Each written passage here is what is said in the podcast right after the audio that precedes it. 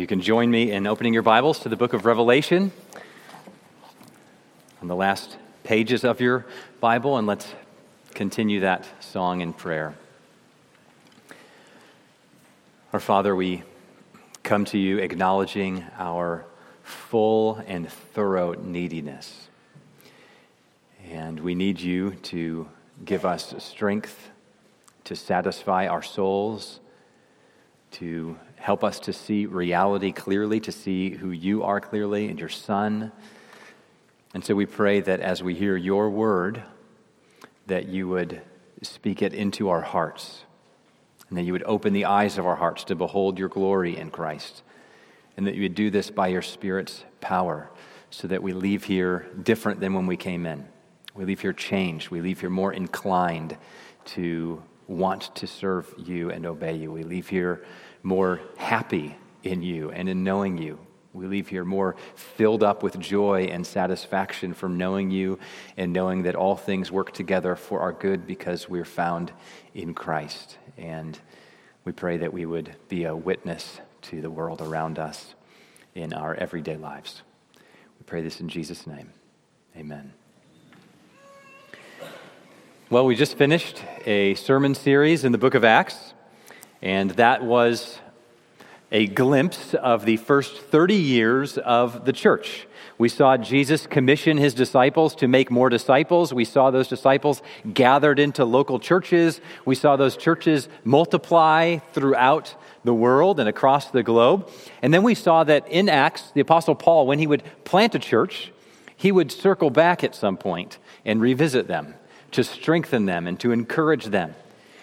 He also wrote letters to them, and other leaders wrote letters to these churches. And the letters to those churches were written to encourage them and to correct them. And so when we come to the book of Revelation, at the end of the New Testament, we see Jesus giving specific messages to these very churches. So this is like a check-in on those churches that were planted in the first decades of the church period. So the question then we have is, what happened to those churches? They were planted in Acts and others were planted. What happened? So this is a check-in. This is Jesus approaching these churches with his words, and we find out what he would say to those churches. That's what Revelation chapters 2 and 3 show us, and that's what we'll be looking at for the next several weeks together, these 7 messages to 7 churches. And so when we ask the question, what would Jesus say to these churches a generation after the book of Acts closes? Here's what we find. We learn that they faced great challenges. We learn that they were tempted to have right doctrine in their heads and lose the love in their hearts.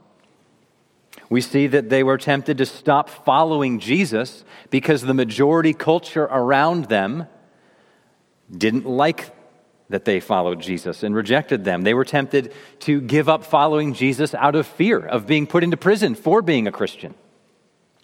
We see that they were tempted to notice but not make a big deal about false teaching about Jesus. We see that they were tempted to be complacent in their obedience as individual Christians and as church cultures. We see that they were tempted to think that their affluent lifestyle, which allowed them to live at a certain level, was functionally equivalent to godliness. We see that they were tempted to be half-hearted, more or less, about following Jesus. And so Jesus sent a message to these churches. He has words for them. He has a vision for how he thinks churches should be. He has a vision for what local churches should care about, for what they should be committed to. And so he sends a letter to encourage the churches and to correct and challenge the churches. And so we need the same encouragement and the same correction today.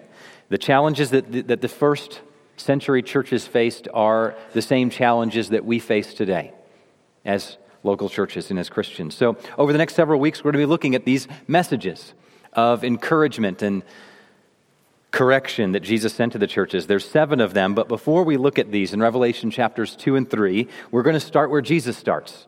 and that's in Revelation 1. This is the first thing Jesus wants his churches to know, and it's a vision of himself. This is what he wants his people to know. So before he wants these churches or us to listen to a word that he says about themselves, he wants them to remember him.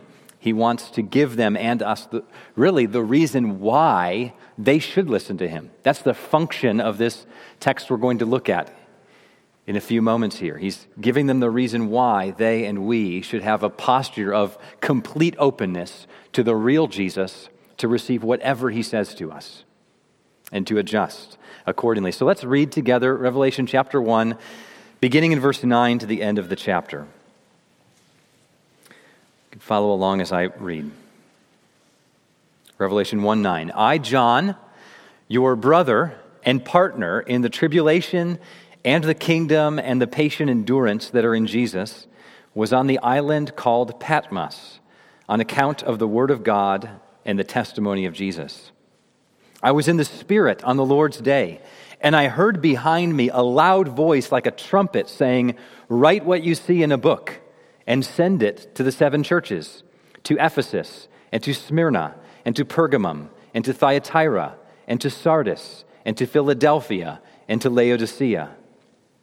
Then I turned to see the voice that was speaking to me, and on turning, I saw seven golden lampstands, and in the midst of the lampstands, one like a son of man, clothed with a long robe and with a golden sash around his chest. The hairs of his head were white, like white wool, like snow. His eyes were like a flame of fire. His feet were like burnished bronze, refined in a furnace, and his voice was like the roar of many waters. In his right hand he held seven stars. From his mouth came a sharp two-edged sword, and his face was like the sun shining in full strength. When I saw him, I fell at his feet as though dead. But he laid his right hand on me, saying, "Fear not. I am the first and the last, and the living one. I died, and behold, I am alive forevermore, and I have the keys of death and Hades. Write therefore the things that you've seen, those that are and those that are to take place after this. As for the mystery of the seven stars that you saw in my right hand and the seven golden lampstands, the seven stars are the angels of the seven churches, and the seven lampstands are the seven churches." There are three movements in this vision that we see here in this section of Scripture. We'll follow each one, and each one tells us something we need to know about Jesus.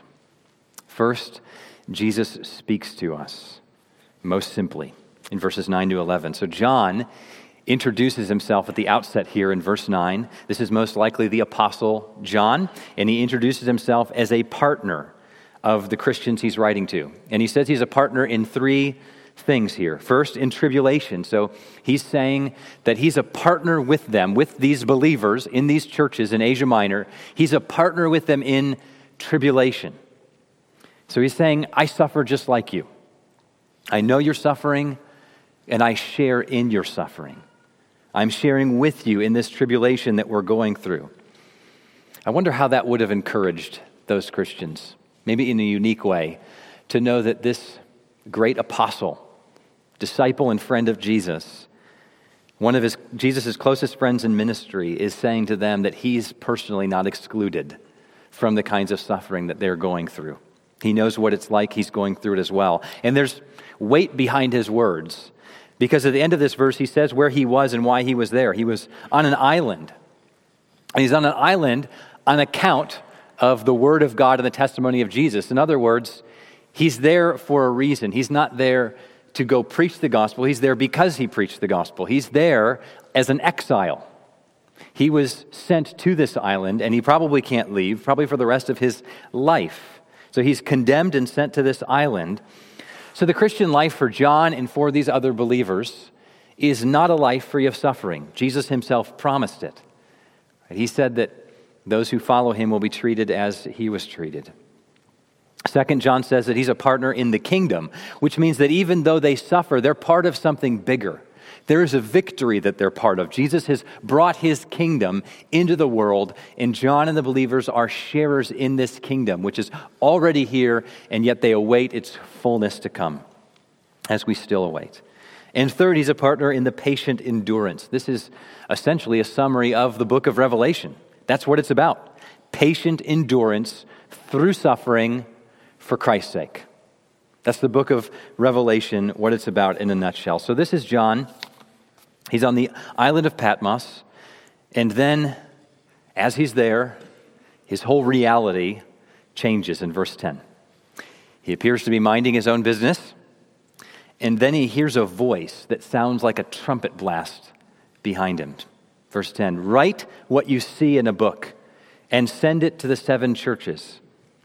So these are seven churches in what we refer to as Asia Minor. John was probably very familiar with these churches. He probably lived among them and in that general area before he was exiled to this island. And so what's John to write? Well, he's to write what he sees and what he hears from Jesus. That's the book of Revelation. If you want to know what John was to write, we have it in front of us. He wrote it, and it's preserved for us. It's the whole book. This book is really a letter. It's a pastoral letter from Jesus through John to his churches. And in chapters 2 and 3, Jesus has specific words for specific churches, 7 of them, and he addresses one church after another. But Jesus intends for each of those messages that we'll look at in these coming weeks to be intended for all the churches. So even though he has specific things to say to specific churches here, each one of those messages in chapters 2 and 3 is meant for all the churches here. And we know this for a couple of reasons. Every message in chapters 2 and 3 ends this way. He who has an ear, let him hear what the Spirit says to the churches. So after there's a message given to an individual church, it ends opening it up to anyone who has an ear. Listen to what the Spirit says to the churches. Everyone is supposed to hear what Jesus says to each church. And also, 7 isn't an arbitrary number.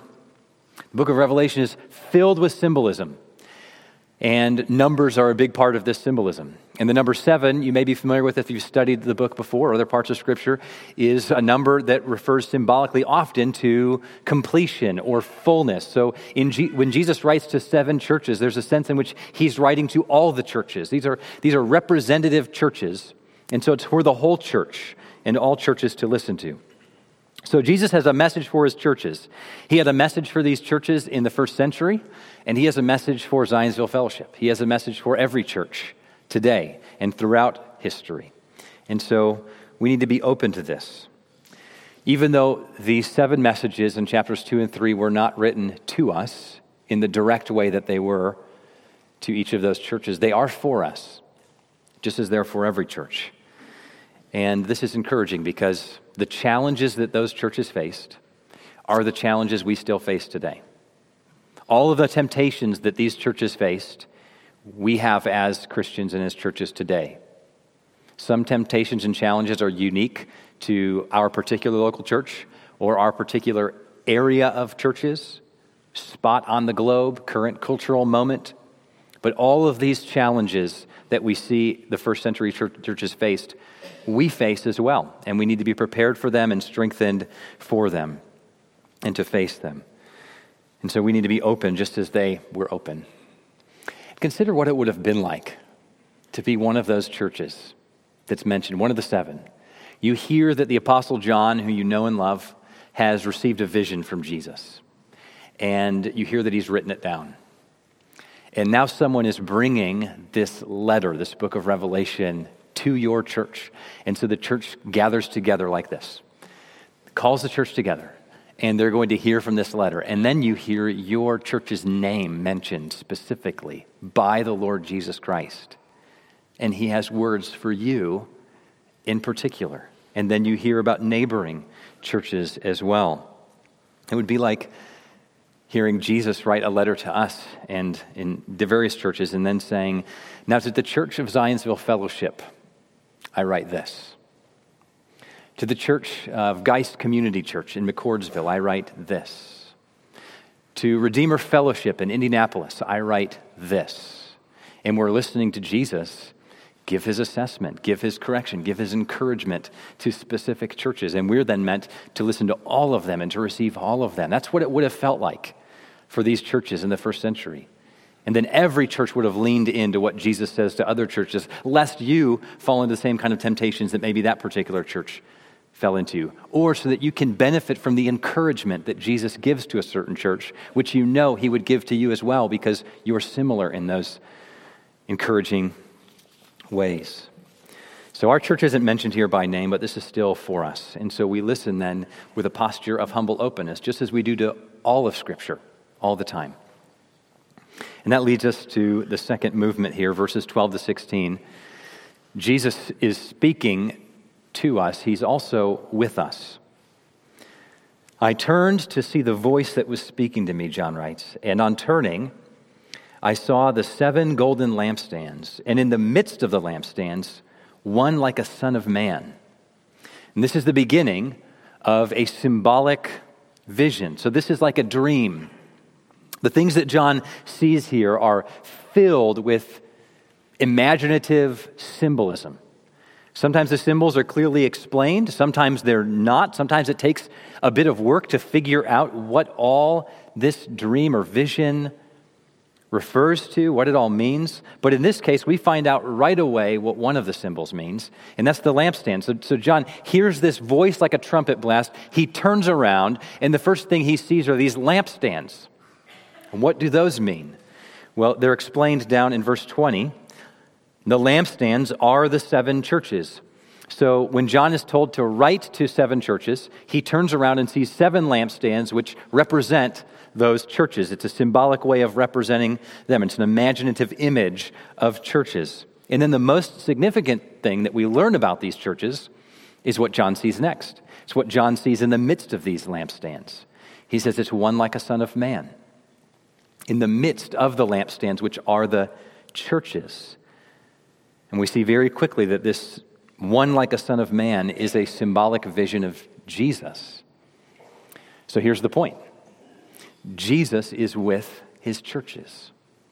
Jesus dwells with his churches.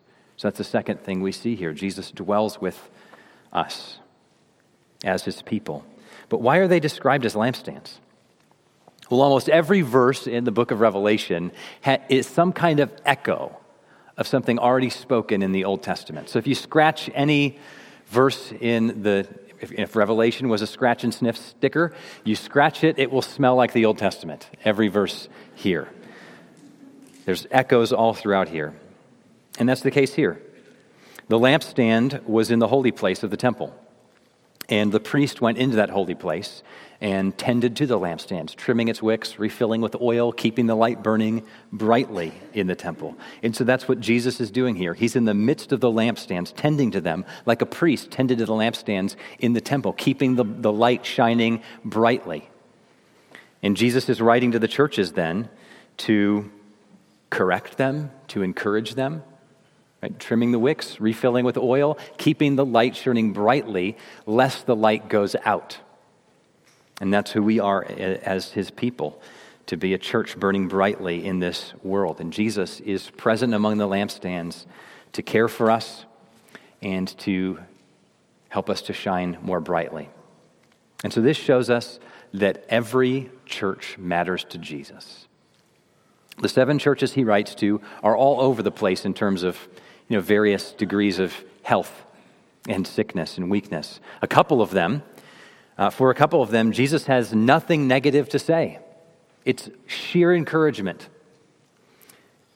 One of them, however, doesn't get one positive thing to say. It's just correction.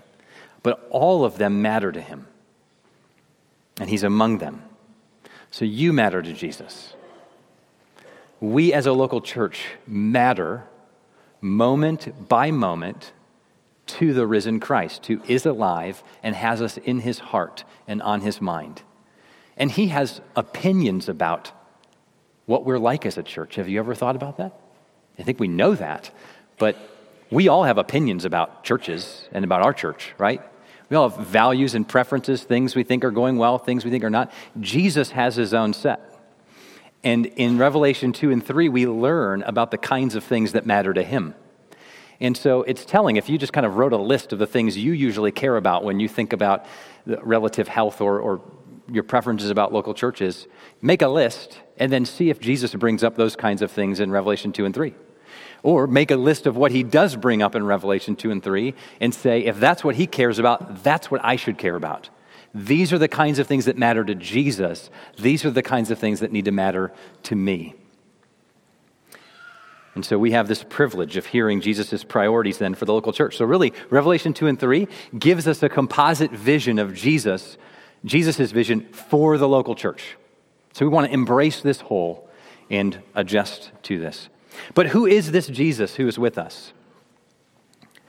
We need to answer that question, because we will only care about the words of Jesus if we know him truly, to the degree that we know what he really is like. We'll only care about what he says to us, to the degree that who he is matters to us.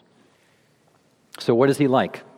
Well, John tells us in verses 13 to 16, he tells us that he's like a son of man, and then he describes his clothes and his hair and his eyes and his face, even his feet. But it's all a very surprising and otherworldly image. So before looking at the details, we need to know something about the way in which God chose to communicate this to John. This is, as I've said, a highly symbolic vision. It's somewhat like a dream. You have a dream of things and you don't know quite what it all means. Even images can change from one moment to the next, communicating new things. This image of Jesus is not likely how we're going to actually see Jesus in the new creation to come. This is not what Jesus literally looks like to the human eye in normal everyday life. And there's several reasons why we know that this is symbolic. First, this vision is even filled with the word like and as. John isn't even able to describe this very clearly, to have an exact representation of what he sees. He sees one like a son of man, and his clothes were like this, and this was like that, and this was as though it was like this. We see this throughout the book of Revelation, and here John's reaching for images and ideas in order to describe what he's seeing here. Second, this isn't the only symbolic vision that John sees of Jesus. In other places, we get a different picture of Jesus. John looks and he sees another symbolic picture of Jesus, and another time, what it is a lamb standing as though it's been slain. So it's a lamb that's died and is standing with horns coming out of its head. And that's Jesus, but that's, again, not what Jesus literally looks like. It's a symbolic vision to communicate profound truth about who he is in a powerful way. Third, this image of Jesus has a sword coming out of his mouth, a two-edged sword. That's certainly not literal. It's an image used in other places of the Bible to refer to the power of words, the power of his speech. Like a sword, it cuts to our hearts. So this is about Jesus' speech. And finally, some of the symbols are interpreted. Not all of them, but some of them are. For example, Jesus is standing among the lampstands, but we just learned that the lampstands represent the churches. So these symbols need to be interpreted. To say that there's one like a son of man standing among lampstands like a priest in the temple is to say that the Lord Jesus is with his local churches. Now you may be thinking, well, why did God communicate this way? The book of Revelation is a hard book to understand. And we're going to stop after chapter 3 for now. There's much more of this after here. Well, it helped to know that this is a particular literary genre. It's a certain kind of writing that was around in John's day. It's very similar to a kind of genre of literature called apocalyptic that was around for several hundred years around the time that John lived. It communicates truth through symbols like this. And Jesus decided to appear to John in this highly symbolic way. So it's a way of communicating that does more than just stating propositional truth. It communicates to our imaginations. It allows truth to be communicated in a powerful way that gives an initial impression of the force of that truth and then causes us to reflect further on it, to understand, why did this vision have such an impact on me? And then you think through what the imagery meant, and then you realize the powerful truth that it communicates. But it does take reflection. So even here, we'll need to do that as we look at these chapters. So what is this image of Jesus communicating about him? Well, John refers to Jesus first as one like a son of man, so that means at minimum that this vision is of one who looks like a human being. He is like a son of man. And John may also have in mind that this person has kingly authority. The phrase, one like a son of man, was used in Daniel 7 in the Old Testament to refer to someone who would rule and reign over the world eventually. And we know that this is ultimately Jesus. So here's one who has kingly authority, and he's a king who's also like a priest. That's how he's dressed. And remember, he's among the lampstands as though he's in the holy place of the temple, like a priest. And he's wearing, in verse 13, a long robe with a golden sash around his chest. That's similar to how the priests were dressed in the Old Testament. And his hair is radiating glory and perhaps wisdom, white like wool in snow. His eyes, verse 14, were like a flame of fire, probably referring to his piercing discernment and insight. He sees everything. He sees right to our hearts and our deepest thoughts, and he discerns with moral clarity. He sees all the injustices done on earth. He discerns all our sins, and he discerns all our spirit-empowered acts of righteousness.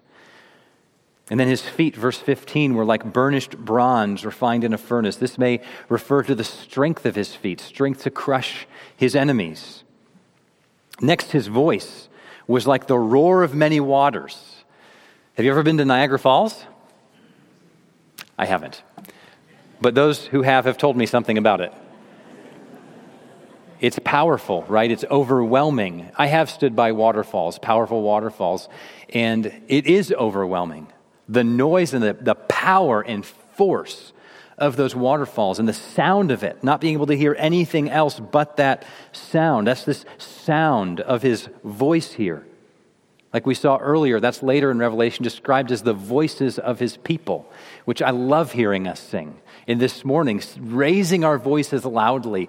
I'd encourage you, just have that idea from Revelation in your mind as you're driving here each Sunday. Let's crack the sky like thunder with our voices from hearts overflowing with gratefulness to the Lord Jesus. And so that rolling thunder and roaring water of voices that people sing in praise to Jesus is a response to his own roaring, thunderous, and rolling waters voice here. This is the power of his words.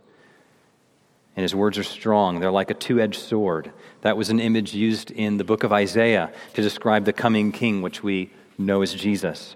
His words will be like a sword to destroy his enemies with just the breath of his voice. And finally, his face, like the sun shining in full strength.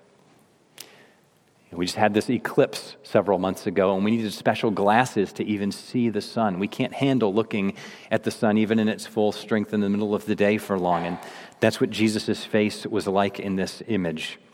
So what do we do with this vision of Jesus? Well, the goal is not for us merely to think through the details of what each symbol means.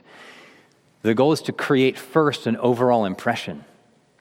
This is an image that speaks the truth about Jesus, his authority, his wisdom, his discernment, his words, his power, his glory. It takes all of that and then it translates it into a multisensory experience that comes at us and knocks us over. And that's what happened to John when he saw this, right? He fell down on his face as though he was dead, verse 17 says. We don't get the impression that he even had time to think through all of this that he's written. This is after reflection, right? He's standing there. He hears a voice behind him like a trumpet blast saying, "Write to these churches." He turns around, sees this vision, and falls on his face as though he's dead.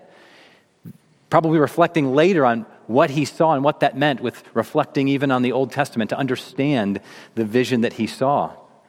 So this vision is meant to wake us up to the glory and beauty of Jesus. We don't need to try to draw this picture. We don't need to try to paint this and have that be the reflection we need, though that would be fine. We don't need to just isolate every detail of it, but we can just get this sense that John had from the glory of Jesus. And then we're meant to see what this teaches us about him, what he's like. He's not just tender and meek and mild. He's also powerful, with all authority in heaven and on earth. You know, John had something of this experience during Jesus' earthly ministry, referred to as the Transfiguration, where Jesus goes up on a mountain and brings these few close disciples up there with him, and then is radiating in glory. And the disciples don't know what to do with that image because the glory is so great. And now John sees something similar right here. And so some of us can get too comfortable with Jesus, and we don't have a place for this kind of glory. We treat him as though he's a cozy, smiley pal who never says anything but affirmation. And so some of us need to get captured by this greater vision of Jesus. And I say some of us, but I mean all of us, really. All of us need to be captured by this great vision of Jesus. We all need to have an expanded vision of his power and his authority in our lives. And this is the Jesus who speaks to his churches. This is the Jesus that says you matter to him. This is the Jesus who says he has opinions about your life. This is the Jesus who speaks to every local church on the planet and says, I discern what you are really like, and I have things of encouragement to say, perhaps, and things of correction to say, perhaps. This is the Jesus who's the exalted Lord of every local church.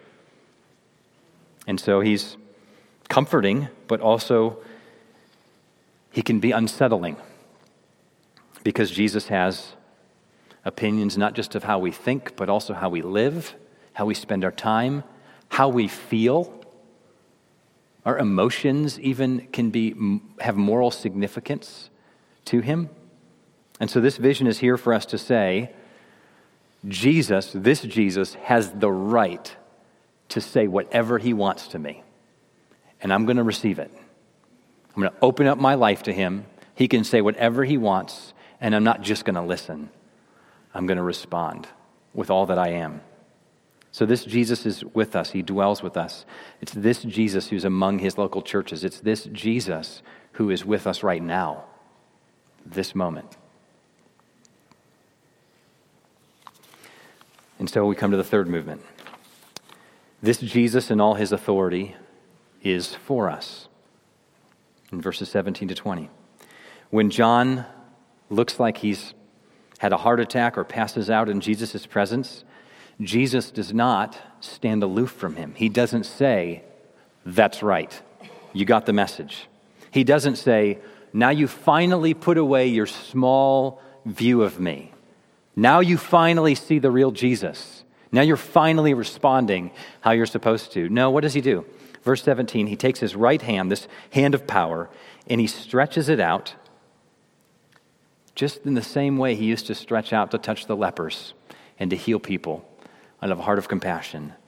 And he takes that hand of power, showing that it's also a hand of compassion, and he touches John.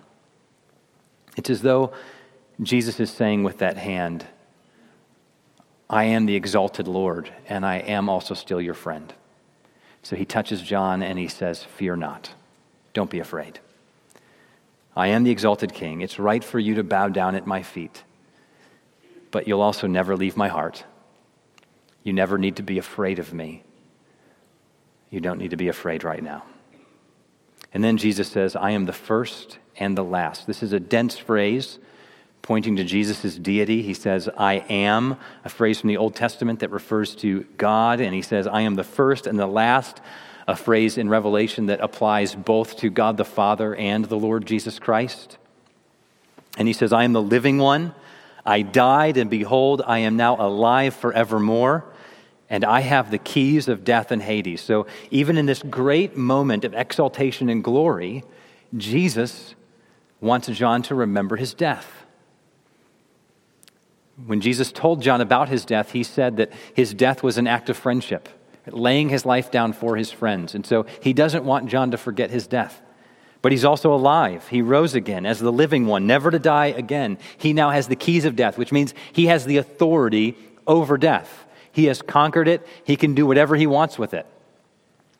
And because Jesus died and rose, and because he holds the key of death, he can rescue us from the grip of death. He can give to whomever he wants eternal life, to not have death touch them. That even when we die physically, our spirit's liberated to be with Jesus, and then the full liberation comes in the day Jesus returns, when our spirit's reunited with our body to live forever without any of the effects of death anymore. And so this is the Jesus who's both exalted above us in this vision and whose heart beats deeply for us. The most powerful force in the universe uses that power to touch John. This Jesus who has a sword coming out of his mouth, these words that are like a two-edged sword that can crush enemies, he uses those words first to speak to John, don't be afraid, because John is his friend. So John's trusted him, and so John can receive this fear not. All those who come to Jesus in faith receive this fear not from Jesus. And so if you do not yet trust in Jesus' death and resurrection for you, if you've not received his full forgiveness for your sins by taking your place on the cross, you can right now. And you can have this Jesus, this exalted Lord, also be your friend. And you can be reconciled to his heart, and you can hear him pronounce over your eternal future, don't be afraid. I'm with you and I'm for you, and you can do that even now. So why did Jesus appear to John like this? Well, he appeared to give John and the churches, to give us this posture of readiness to hear his message. That's the logic of verse 19. Jesus says that he died and rose again, and right therefore these things. In other words, what's coming in the rest of the book and what's coming in chapters 2 and 3. Jesus has messages for his people. And he gives this exalted vision of himself to John. And then he says, I've died, I've risen again, I have all authority. Therefore, write these things. In other words, I'm not just a random person telling you to write something random. I am the risen Christ. I have all authority, so write these words. So we want to read these words. John, as he remembered who Jesus really was, he picked up his quill and he started writing with urgency, no doubt. And so we want to have that same posture to read this. We want to lean in and open ourselves up to Jesus, to the real Jesus. We want to have him shape our view of him. And so as we continue to go through these next couple chapters in the coming weeks, and as we even step away from this morning into the next days of this week, into our workplaces, into our homes, into our relationships and friendships, into our challenging situations, into all of the aspects of our life, let's walk out with this vision of Jesus. And the vision of Jesus in Revelation, the vision of the real Jesus, is electrifying. You see how it affected John. When we understand who the real Jesus is in all of his truth and power and glory and goodness and grace, it's electrifying. And so we need to have this full view of Jesus, because if we only have a comforting Jesus who doesn't also have authority, if we don't have a Jesus who isn't fearful in his glory, and we only have one that we might refer to as meek and mild without this kind of authority, then that won't change us. That won't be electrifying like it was here. That's a Jesus who doesn't make any demands, a Jesus who doesn't have any expectations for your life, a Jesus who doesn't really have opinions about your life and what you think and feel and do. And if he does, it really doesn't matter a whole lot. It certainly doesn't matter that you would even care to learn those things. That won't change us. That's the Jesus of theological liberalism, and it doesn't change anybody. But on the other hand, if we only have a Jesus that's exalted in his glory, in this fearful majesty, then we will respond with the equivalent of John here. We'll fall down on our face and we'll never look up. We'll want to get out of there as fast as we can, because we won't be able to know that we can be safe in the presence of this Christ. Either that, or we will start trying to get our act together in our own strength, and we'll start to respond, and then we'll start to feel superior, because we're kind of pulling this off. This majestic Jesus, we're actually meeting his expectations on our own. So we don't want either of those. We want both. We want a Jesus who's exalted in glory and also gentle and comforting in his presence. Because if we have both of these, a deep sense of his glorious perfection and a sense of his grace and comfort, then we'll be transformed. Then we'll be comforted with a comfort that also makes our hearts say, I'll do whatever you want, whatever you say. You're my king and you're my friend. I'll give you everything. One final note, especially as we look ahead to these next few weeks of Revelation 2 and 3. Jesus is for us, but that doesn't mean he doesn't have things against us. If you're in Christ, Jesus is for you, but that doesn't mean he doesn't have things against you. He can be for us and have things against us at the same time. He can love us and accept us fully on terms of grace alone, and yet he can also call us to a deeper repentance and life change, and that's what he does to these churches. So let's expect comfort and let's expect challenge from this Jesus. And let's do that as we open our Bibles this week. Let's do that as we speak the truth into one another's lives this week. And let's do this as we approach Revelation chapters 2 and 3 in coming weeks as well.